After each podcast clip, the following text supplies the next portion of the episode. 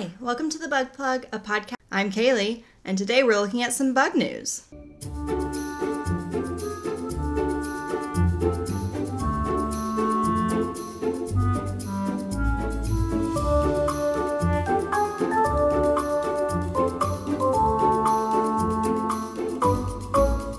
So it's the last day of April, so we're looking back at some bug news and like articles from this month.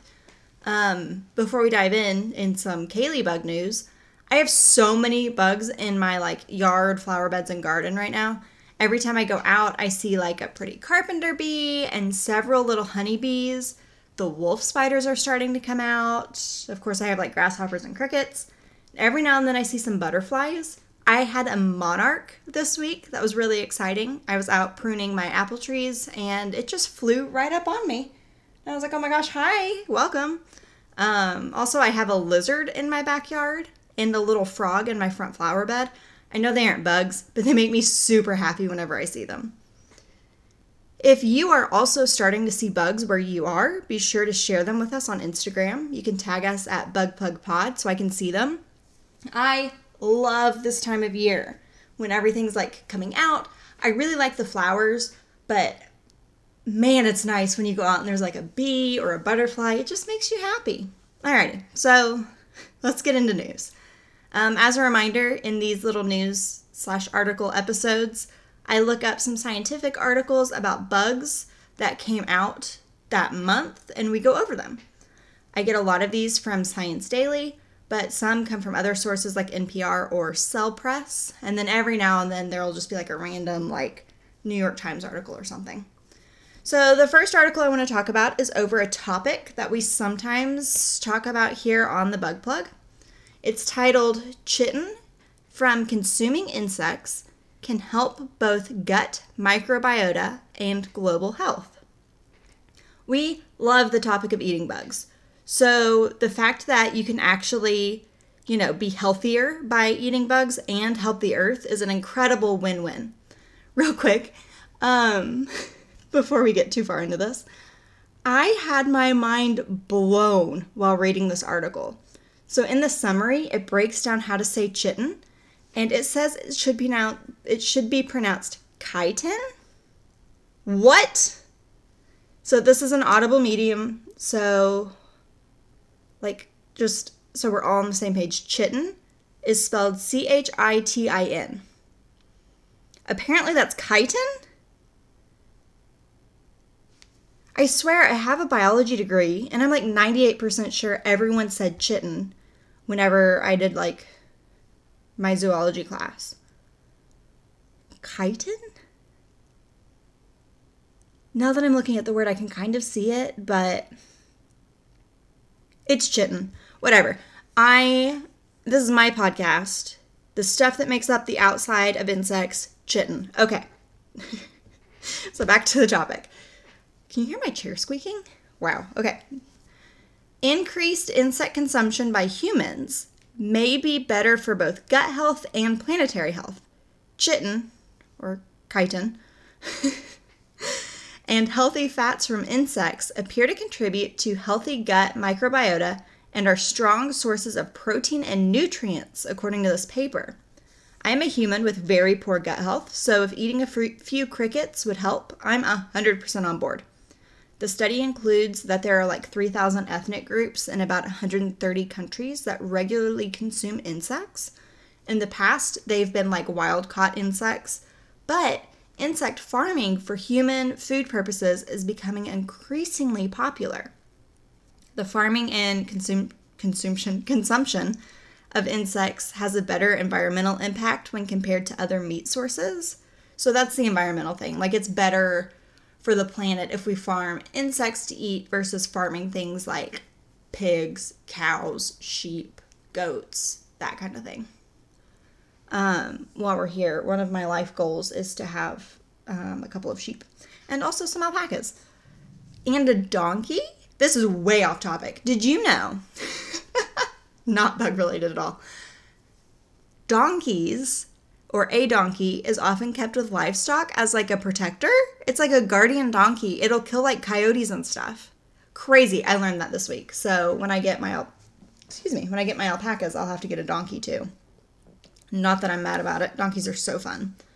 Um, anyway, back to my notes. Let me figure out where I was. According to the study, insects are touted as a good source of protein, but also the fiber content chitin is not found in other animal foods, and the omega three content is higher than what is found in many plant foods. So from a dietary standpoint, you get a lot out of these little guys. You get fiber, protein, and omega threes. So these components may provide unique benefits for the gut by encouraging healthy gut microbiota and reducing intestinal inflammation. That's incredible. So the take-home message here is that Americans need to eat more bugs. Love that. Uh, cricket flour is a thing like for baking. Um, I know you can buy it at like some of the specialty grocery stores here. And I also know they make chips out of bugs, so there are some accessible ways to get bugs into your diet if just like straight up eating like beetles and caterpillars isn't your jam, which to get eating bugs more popular in America, North America, um, or the United States, I guess specifically, that sort of, look, they're Doritos, but made out of like cricket flour, or like, hey, this is made out of ground up beetles, without like actually eating the bugs, I think is the way to do it. It's a little bit more palatable for people who haven't been eating bugs, but we should be eating bugs. The next study, I just, I have no words. Here's the title and subtitle, and these are complete quotes, quoting directly. Biologists discover bees to be brewmasters of the insect world. New study sheds light on subterranean microbreweries of ground-nesting beetles. Okay, we're on the same page. Flabbergasted, yes? Let's continue. I read that headline and was like, I don't even know what they're talking about, but we have to learn about it. So the study is all about cellophane bees, which is a type of bee we haven't learned about here before. These bees make sauerkraut. Did you think it was beer? Because same, I thought they were making beer, but no, they're making something like sauerkraut. So here's a direct quote from the study, quote, "It was intriguing to find that cellophane bees use a strategy called spontaneous fermentation, which is how certain fermented foods like sauerkraut are made. Rather than passing on starter cultures from generation to generation, they use wild strains of lactobacilli that are ambiguous in flowers. It suggests that fermentation-based symbioses, symbioses, like this one, can evolve without domestication. What makes these bees special is that they've figured out how to create a favorable environment in which lactobacilli grow really well." So, end quote, that's the end of it. And to back up really quick, that lactobacilli are bacterium that break down food, absorb nutrients, and fight off the quote-unquote bad organisms that might cause diseases. Very helpful. That's all the insight I have on that one. I really thought this article would say bees made beer, and it turns out they don't.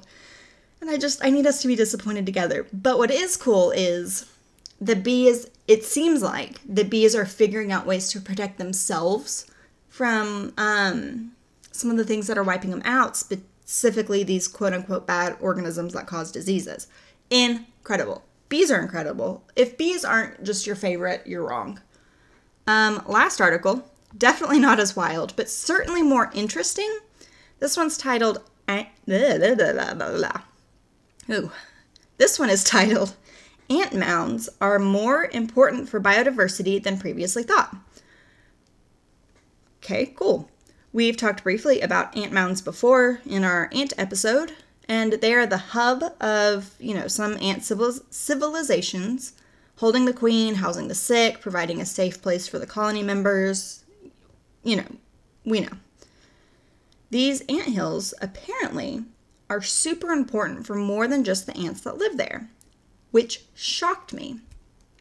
Because, like, you don't think about anthills doing anything but helping the ants that live there, especially when they're, like, in your yard. It's like, man, I have to mow over this or like around it. So No, it's good for a lot of stuff. The ants drag dead animals back to the ant mound, you know, to eat. And then this adds carbon and other important nutrients to the surrounding soil. And by animals, I don't mean like full-on dead raccoons, because that's what popped into my head, like little things. The ant mound also warms up the surrounding ground, and in springtime, things like lizards and beetles like to rest near ant mounds for warmth. The heat and the nutrients create unique conditions that allow certain plant species that don't otherwise thrive to thrive, like on the ant mound. Holy cow, right? I'm shocked. I know I talk a lot about backyard ecosystems and how one bug can make a big impact on the lives of everything in our areas, but come on. This is the best example of that that doesn't turn into like a whole food web situation. There's like a direct relationship here, and it's incredible. So everyone except people thrive with anthills. My plants do better with them. The bugs in my flower bed do better with them. My lizard friend in the backyard does better with anthills. I'm officially pro-anthill. I'm still pretty anti-ant, but very pro-anthill. I... I don't even know what to say. The bug news that came out this month was all kind of mind-blowing. I am shook. And also, all pretty good news this month, right? Usually I slip in one that's kind of a downer, but this month I didn't see any articles that stood out that were negative. And I don't do that to like bring down the vibe here on the Bug Plug, but I do it to show that it's not all positives in the field of biology right now. Worldwide, we're facing a lot of scary things that usually have to do with climate change, and the results on the insect world are terrifying. So I don't want to ignore any of that.